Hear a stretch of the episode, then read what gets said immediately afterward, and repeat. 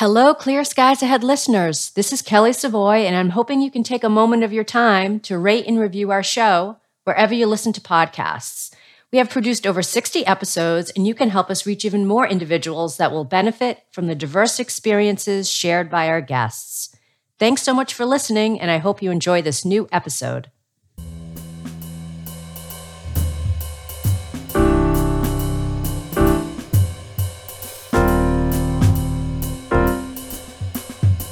Welcome to the American Meteorological Society's podcast series, Clear Skies Ahead, Conversations about Careers in Meteorology and Beyond.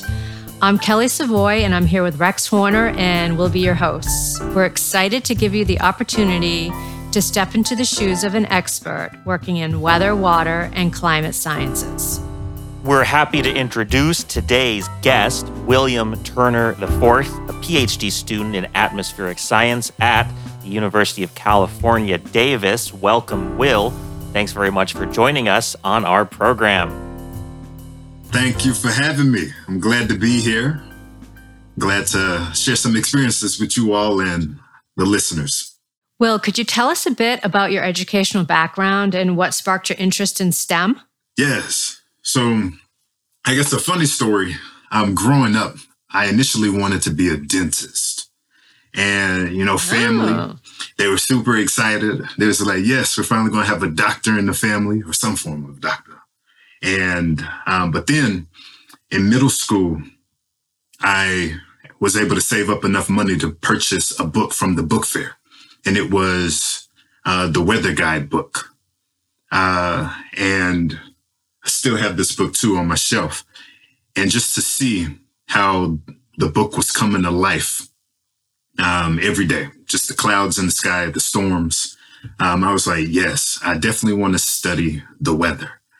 And so I went home and I was like, yes. Uh, you broke the bad news to that's the family? Right. Yeah, broke the bad news. My mom, she was like, a meteorologist. It's like, what is this? We're supposed to be, you know, dentists or something, but... yeah, so I wanted to be a meteorologist after that. And so that kind of struck interest in the field. And then also, um, I really enjoyed math growing up. Um, it was just something about solving problems and getting to a solution. I enjoyed that. And fast forward, well, I went to undergrad at the University of Michigan and majored in Earth System Science and Engineering, which is just fancy for meteorologists. Um, and again, fancy just for a weatherman. And I minored in mathematics and Afro-American and African studies. So how did you um, choose Michigan? Did you do a lot of research on universities, or is, was that one interesting to you for a certain reason? So being the first in my family to go to college, first one in my family to leave home, um, or just to, again, to explore college, um, I really wanted to take that step and leave home. And I should have said that earlier, I'm from Nashville, Tennessee. And I was like, yeah, I can use education to explore the world, um, broaden my horizons. And I applied to a lot of schools outside of Tennessee and within uh, Tennessee. And another interesting story, I initially wanted to do both music and meteorology. And I got the opportunity to audition for University of Michigan's music school, but they said no. Um, but I did get admitted um, for atmospheric sciences, and I did wanted to pursue that. Nice. What what instrument did you play? Yes. And I still play the alto saxophone. Nice. Great. Yes. And growing up, Nashville, Tennessee is full of music. And um, it was just great. If we got some time, here's the musical story. And I'll try to shorten it a little bit. So growing up, this was in elementary. After we played the recorder, uh, you know, it's time to choose an instrument to play. And I told my mom, I was like, I want to play an alto saxophone. And my mom was like, well, looks like you're going to have to call your dad. And I was like, okay. So I told my dad, hey, Dad, I want to play the alto saxophone. He was like, all right, I'll get you a saxophone. Months had passed before I could get a saxophone, and I was playing uh, the saxophone with, well, and in band practice, I was playing on a, a pencil. Um, and it got to the point that my band director, he said, if you don't get a saxophone by such and such time, then we, you're going to have to choose another art.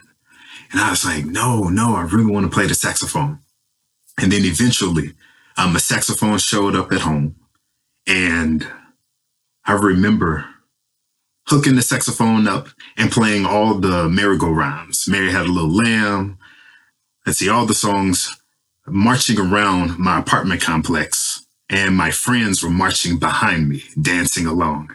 And it was like, yes, it was a great um, moment that really shows that, you know, I do have a musical talent. I just have to continue to craft it. Right. I'm happy to hear you're still playing too. That's great. Yes. That's a wonderful story, Will. And I think it shows your tenacity and your perseverance, which I am positive have shown up later in your career. And we'll we'll get into that. I want to start with uh, either in high school and or in college, what extracurricular opportunities you were able to find or pursue that you felt were beneficial to becoming the meteorologist or the mathematician that you wanted to be. And eventually in college, I'm sure you started to find an idea of what sort of extracurricular opportunities would help you secure a job in your profession. So let me know, maybe starting in high school, were there any specific classes or other opportunities that helped you out? Absolutely. And so in high school, well, just thinking about this question, the first thing that pops in mind is how it's so important to be abroad or just to grow up and be introduced to broad things um, because it, you know, develops your character and um, just helps you uh, think about the world differently when you have varied experiences. Um, and a lot of that uh, was music.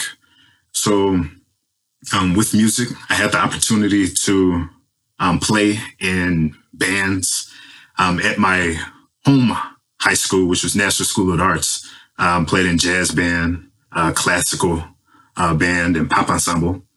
But I also had the experience where I could um, do all my sports activities at another high school. And at that high school, I had the opportunity to be in the marching band.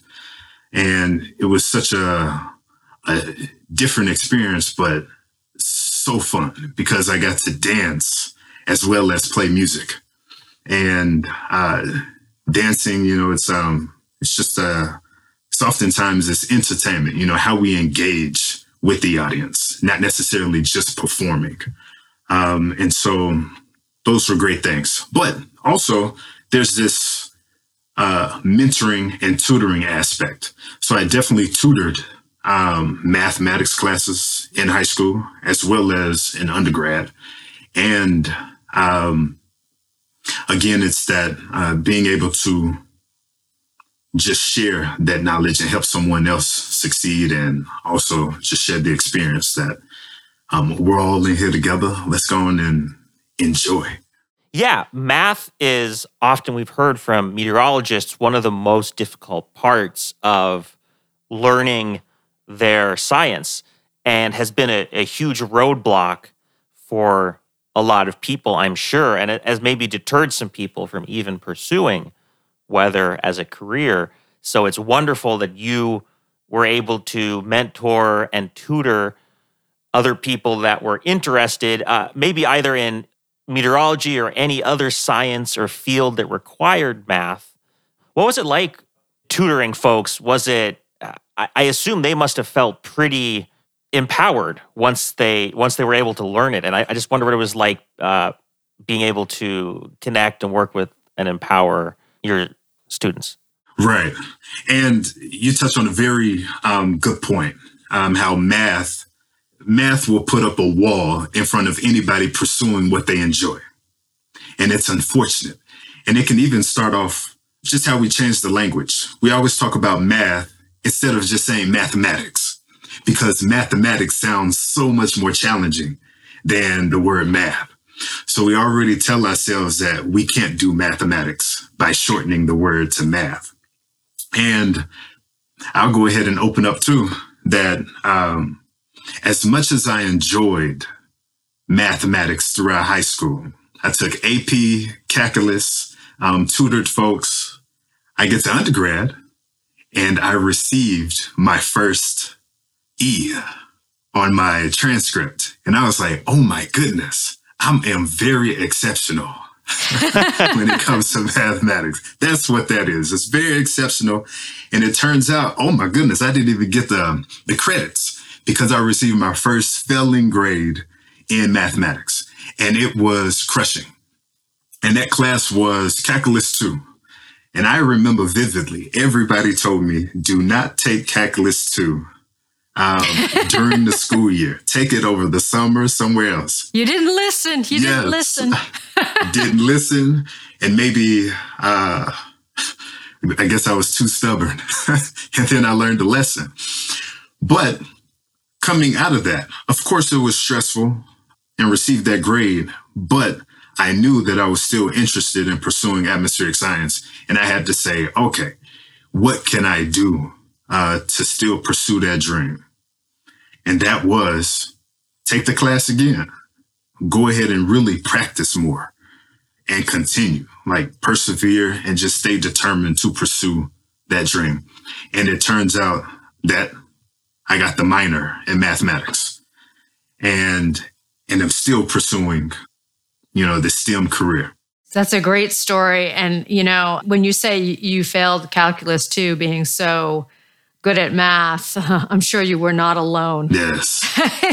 You and a bunch of other people like myself who aren't even good at math were probably like, oh man, I can't do this.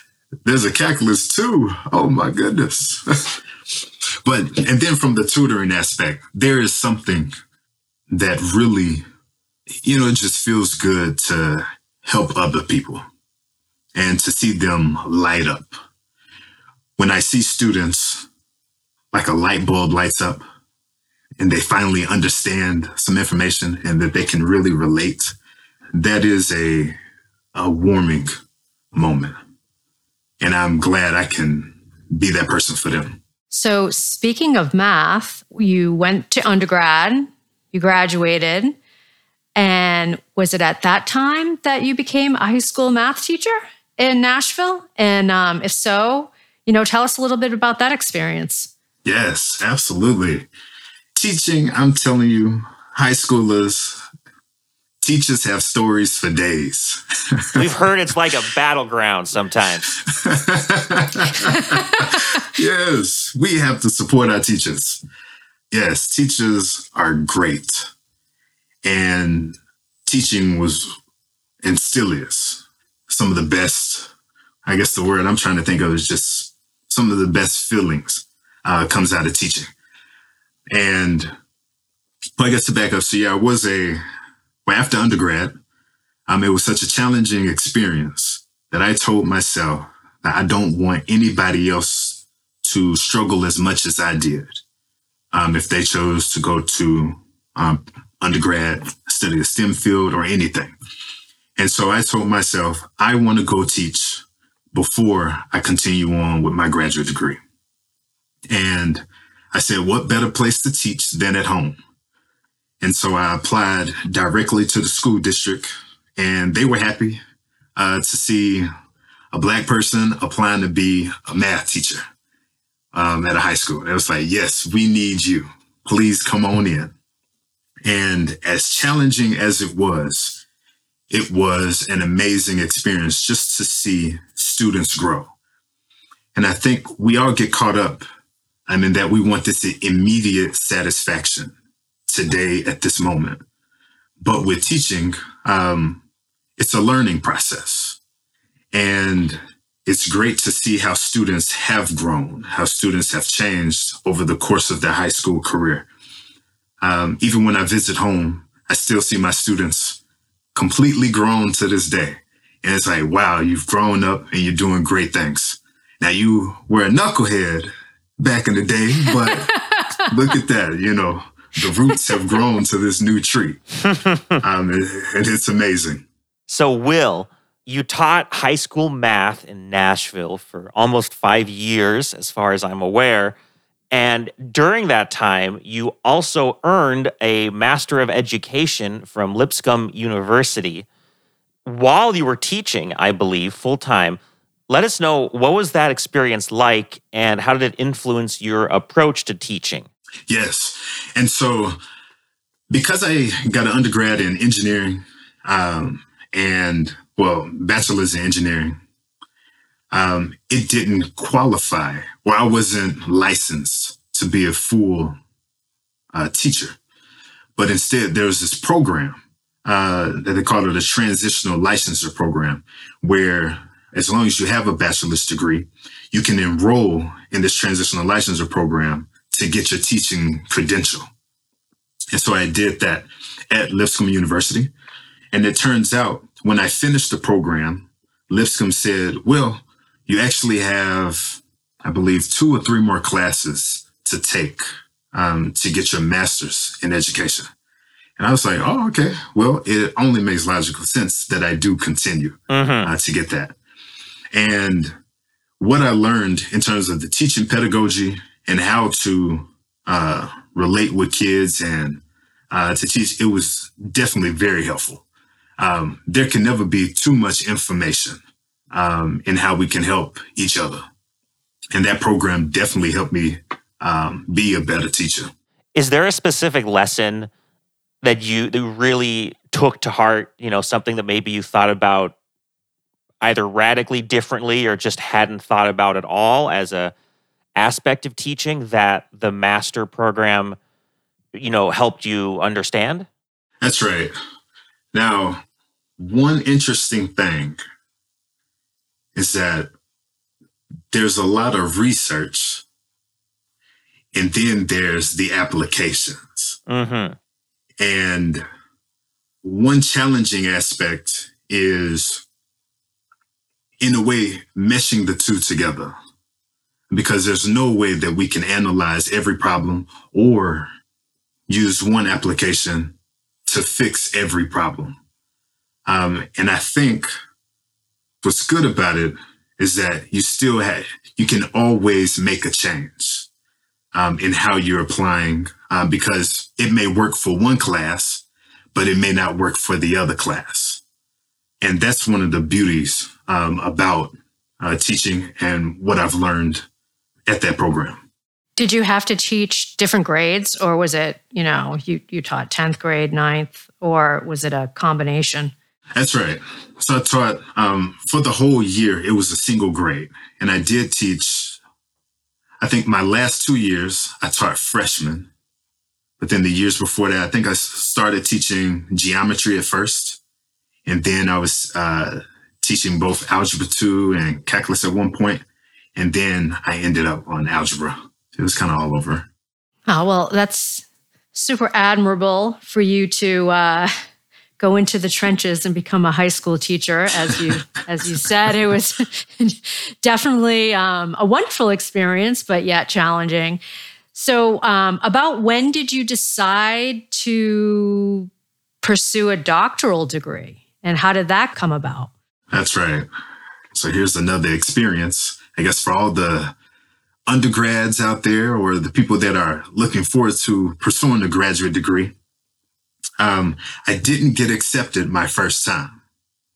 So again, it was another quote unquote failure moment, but not to look at it as a failure, but an experience in terms of growth.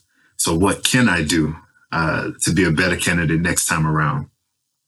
And so I initially applied for grad school, um, I think in my third or fourth year of teaching. And it was just a, a plethora of schools throughout the U S and they all said no. And I was like, hmm, okay. Uh, well, after moping for about a week, I said, man, Turner, you got to get up. So it's like, go ahead and figure out how you can be a better candidate next time around. And so I remember emailing um, a lot of the programs asking them for advice on how to be a better candidate. And they actually emailed me back saying, why don't you continue to uh, take classes, math classes, and demonstrate your potential for success in graduate school? And I was like, okay. And so I applied again, and U C Davis uh, saw my potential, and here I am today, pursuing that graduate degree. And you've been at U C Davis for over seven years, I believe, as you've worked Woo! as a teaching assistant, a graduate student researcher, your uh, current responsibilities, all of these different roles as you've worked your way towards um, higher degrees. That's right. I am curious, what what do you like most now that you've had some more experience at U C Davis? What, what do you like most about their program that that you would recommend to someone else that's saying, you know, hey, Will, I'm interested in going to to you know a grad program. I'm looking at U C Davis, but I'm also looking at these other colleges. What's special about the U C Davis program? All right. So here, put the pub in for U C Davis. All right. So this atmospheric science program has been great. Um, the thing, you know, atmospheric sciences, first off, it's very small um, everywhere. Small program. And what's great about a small program is that you really get to know your cohort and know your other lab mates.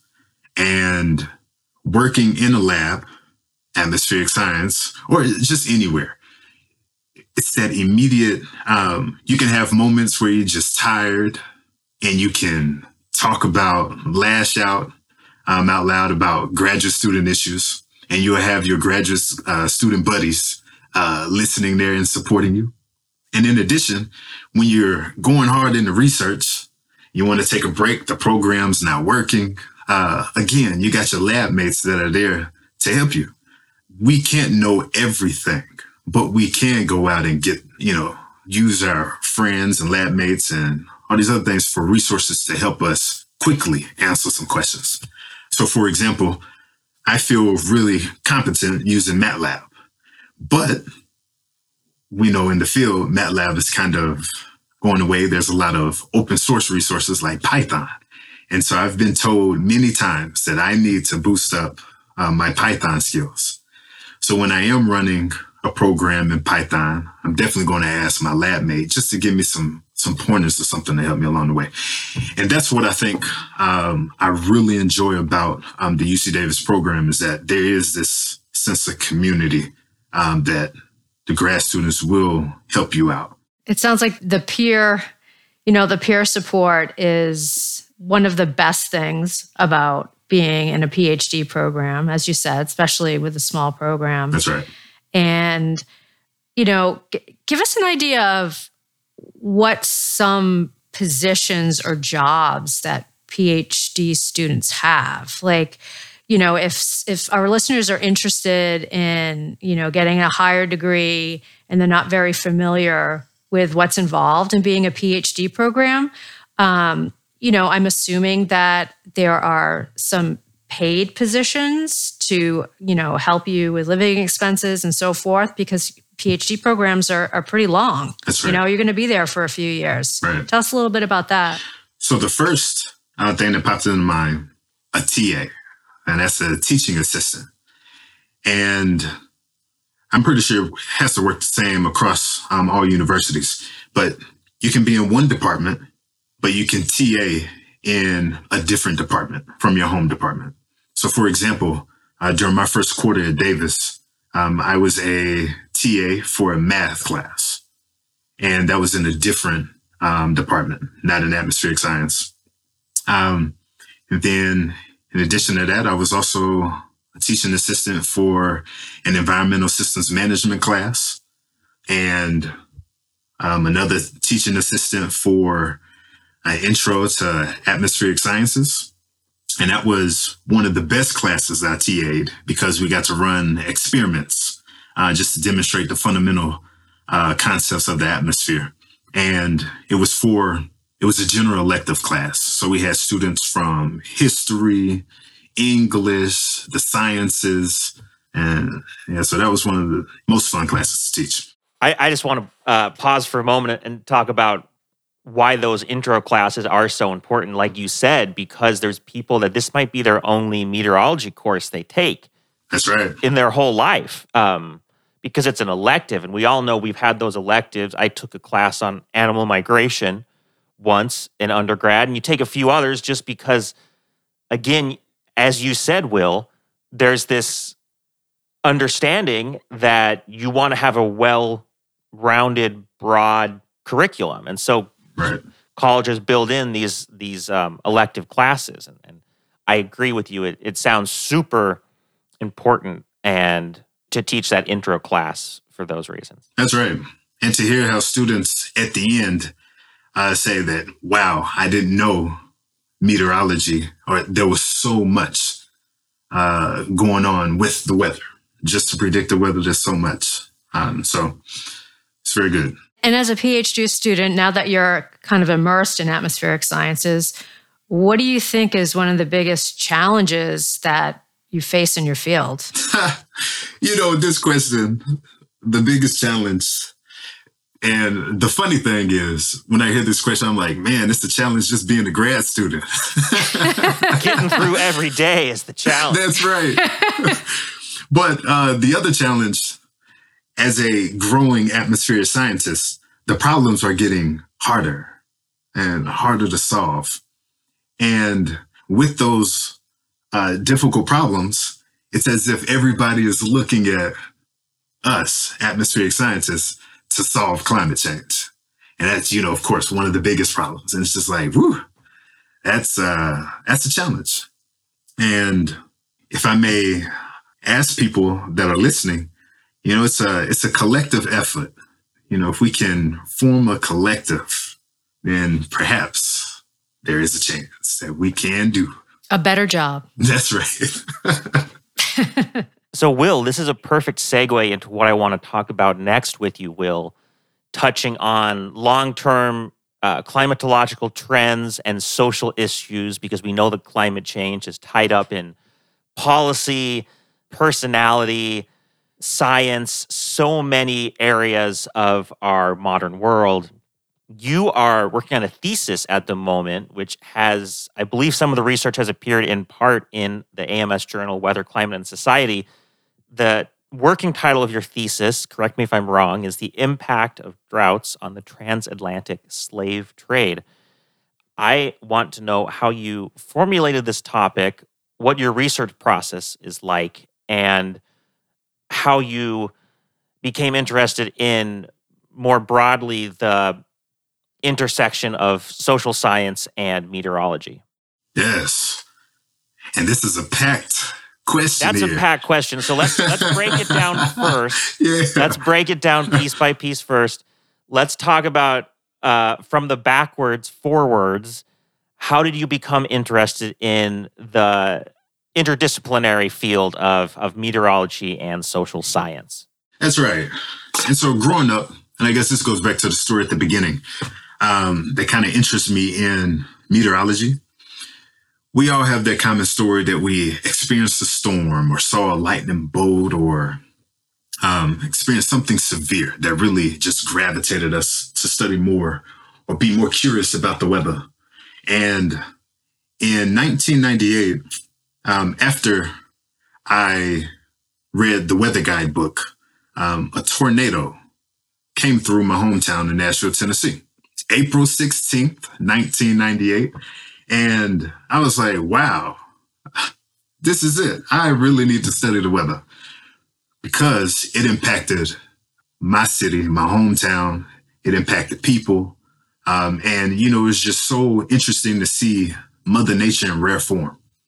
And so that was that moment where I said, yes, this is, I need to study this.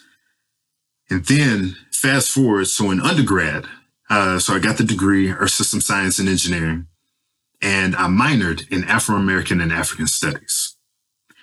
And I had the opportunity to do research during my fifth year.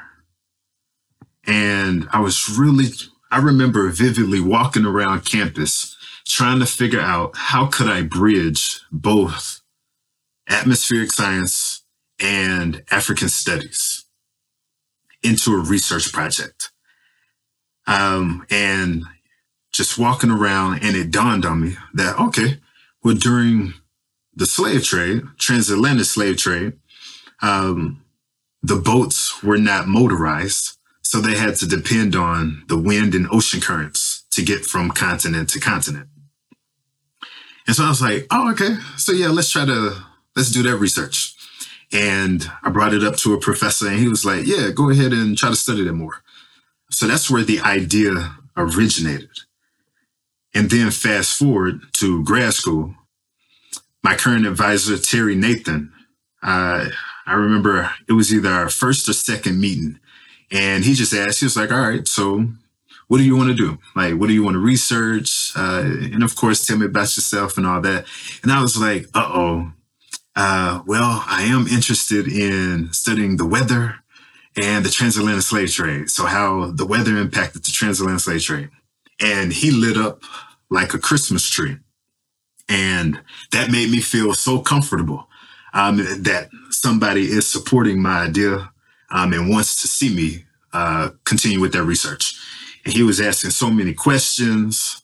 And I was just like, oh my goodness, I don't know, I don't know, I don't know. It's a very interesting topic that I don't think a lot of people have researched. So, you know, how does it impact it?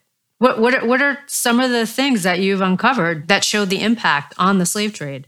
So one story um, that's, and I put this in quotes, kind of a good story, um, how the weather directly impacted the transatlantic slave trade. So we had the slave ship Enterprise, uh, which was set to set sail from Washington, D C to South Carolina in eighteen thirty-five. And they got caught up in a storm and ended up on the island of Bermuda. And Bermuda was a free British colony where the enslaved were set free. And so uh, the slaves then, or the enslaved, they had to, they actually had a choice whether they wanted to stay free on the island of Bermuda or go back to the mainland. And so it's a good story in that the weather forced them to the island of Bermuda and become free. But the other side, you know, is this human side. Um, we had people that were forcefully um, taken away from their families and placed on shackles and just going through all kind of trauma. Um, and so we don't know um, what it felt like or what it what it feels like to, you know, be snatched away from your home just to be relocated again. And so for the couple of enslaved individuals that decided to go back to the mainland, it was probably hoped that they um, could be reunited with their family um, before. But stories like that throughout the research are, I'd say, very interesting. You know, it's kind of a tough subject at times, but it's a learning moment. Yeah, and I think I read a little bit um, in an article about Um the research that you did and how, you know, certain types of weather, droughts, dry weather, um, also decreased uh, the need for individuals to be brought over because it affected the agriculture and obviously the crops and so forth. A- am I correct about that? Yes. Uh, so what we find, we actually related through this whole research process, the historians have crafted the story that droughts Um, impacted the transatlantic slave trade. But they did this from a qualitative perspective. And so they analyzed ship logs, journals, chronicles um, that um, recorded series of droughts. And then they, um, series of droughts and also the number of enslaved individuals that were transported from port to port. And so they made this qualitative assessment that droughts did impact that. And so we were looking at it from a quantitative perspective, but we all know slave trade took place fifteen hundreds all the way eighteen sixty-six. And so our instrumental weather data was very limited. So we tried to figure out, you know, well, what else could be operating in the, the climate system that could influence drier conditions. And we found out that El Nino is linked to drier conditions in our study region, West Africa. And so what we found that El Nino-induced droughts or El Nino-induced dry conditions did lead to a decrease in the number of enslaved transported from West Africa to the Americas. And the thing is, the hard question is, well, what in society was going on that could allow for that decrease? Was it that it was more challenging to raid for slaves um, during drier conditions? Or could it be that due to dry conditions happening in an area, people were forced to move? And then therefore, folks that were raiding into these lands, they were already depleted because uh, folks were already relocated. Um, so that's one of the, the most challenging questions that we do need more social sciences, historians um, trying to tease out that relationship. I'm sure that there will be more research on this topic, Will, and thank you so much for giving us the outline and some specifics of what you've discovered thus far. I do want to touch on, before we move on, however, at the end of your study in the A M S journal, there is a specific word that you and your co-authors use as a partial conclusion and call to action. And I wanted to hear from you why that word was chosen and how it how it came to you. Yes, this word is Sankofa. And Sankofa is this West African Adinkra term that simply means look back, move forward. And that word means a lot to me because we have to learn from our past, not necessarily dwell in it, because we can't change anything in the past, but we can learn these lessons and understand how we got here today so that we can do better and have a better future for tomorrow. And this whole call to action is, oftentimes when we hear history, we're just like, oh, and history is repeating itself, but it doesn't have to. Um, again, let's just take those lessons, mainly the good ones, and really apply those so that we can continue to make forward progress for tomorrow. I can see that you've applied this lesson personally in your life, and I'm glad you were able to share it through your study with a broader audience that I'm sure will also benefit from that, that wisdom and that knowledge. So, Will, getting back to, you know, your, your education and your doctoral candidacy, for our student listeners and job seekers, um, what types of positions are available in, in education and the type of research that you're doing, you know, maybe in um, the cross between, you know, weather and climate and society? What's the future job outlook like? Future job look, I'm still looking too. So if you know any job prospects out there, I'll be on the market soon. No, so research is ever growing. Um, And being in an academic institution is a great uh, place for research. Um, again, this topic was one thing that was very difficult um, because it, bridging the gap between history and science.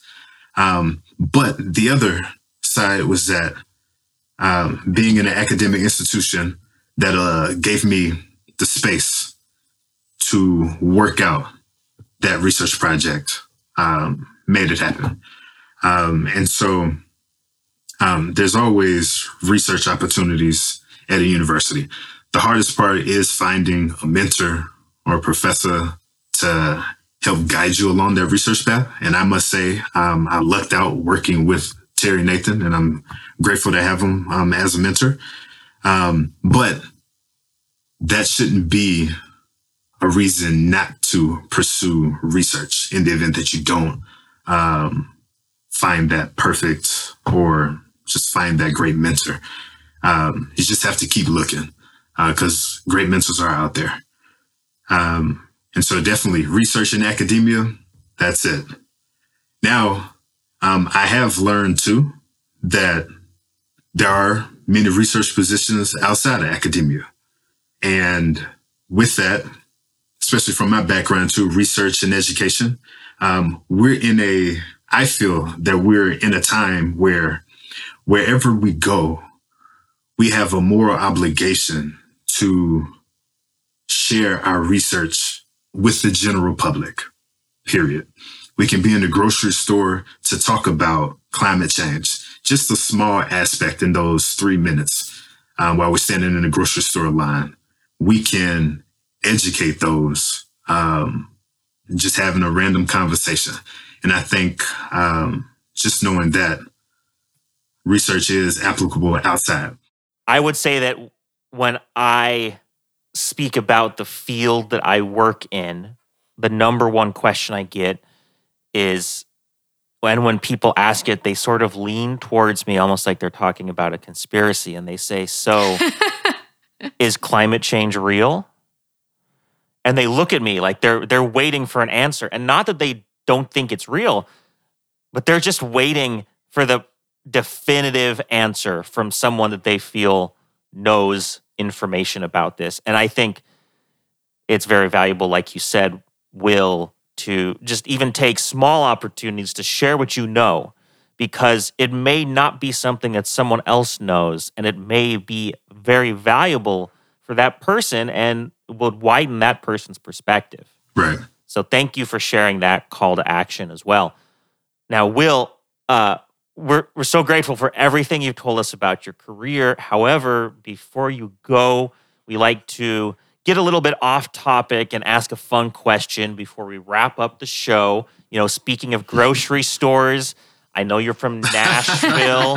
Nashville is full of wonderful food. What is one of your favorite foods, and why does it have a special place in your heart? Oh, man. Uh, well... Not necessarily a favorite food, but a favorite meal.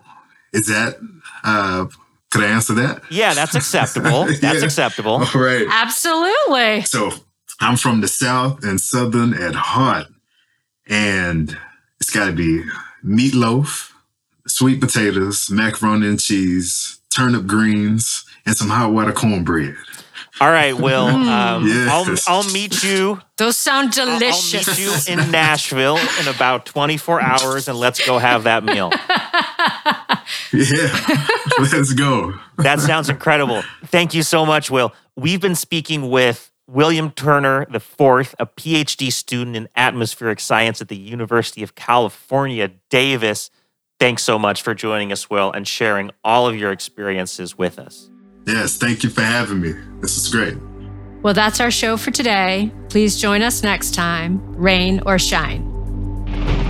Clear Skies Ahead, Conversations About Careers in Meteorology and Beyond is a podcast by the American Meteorological Society.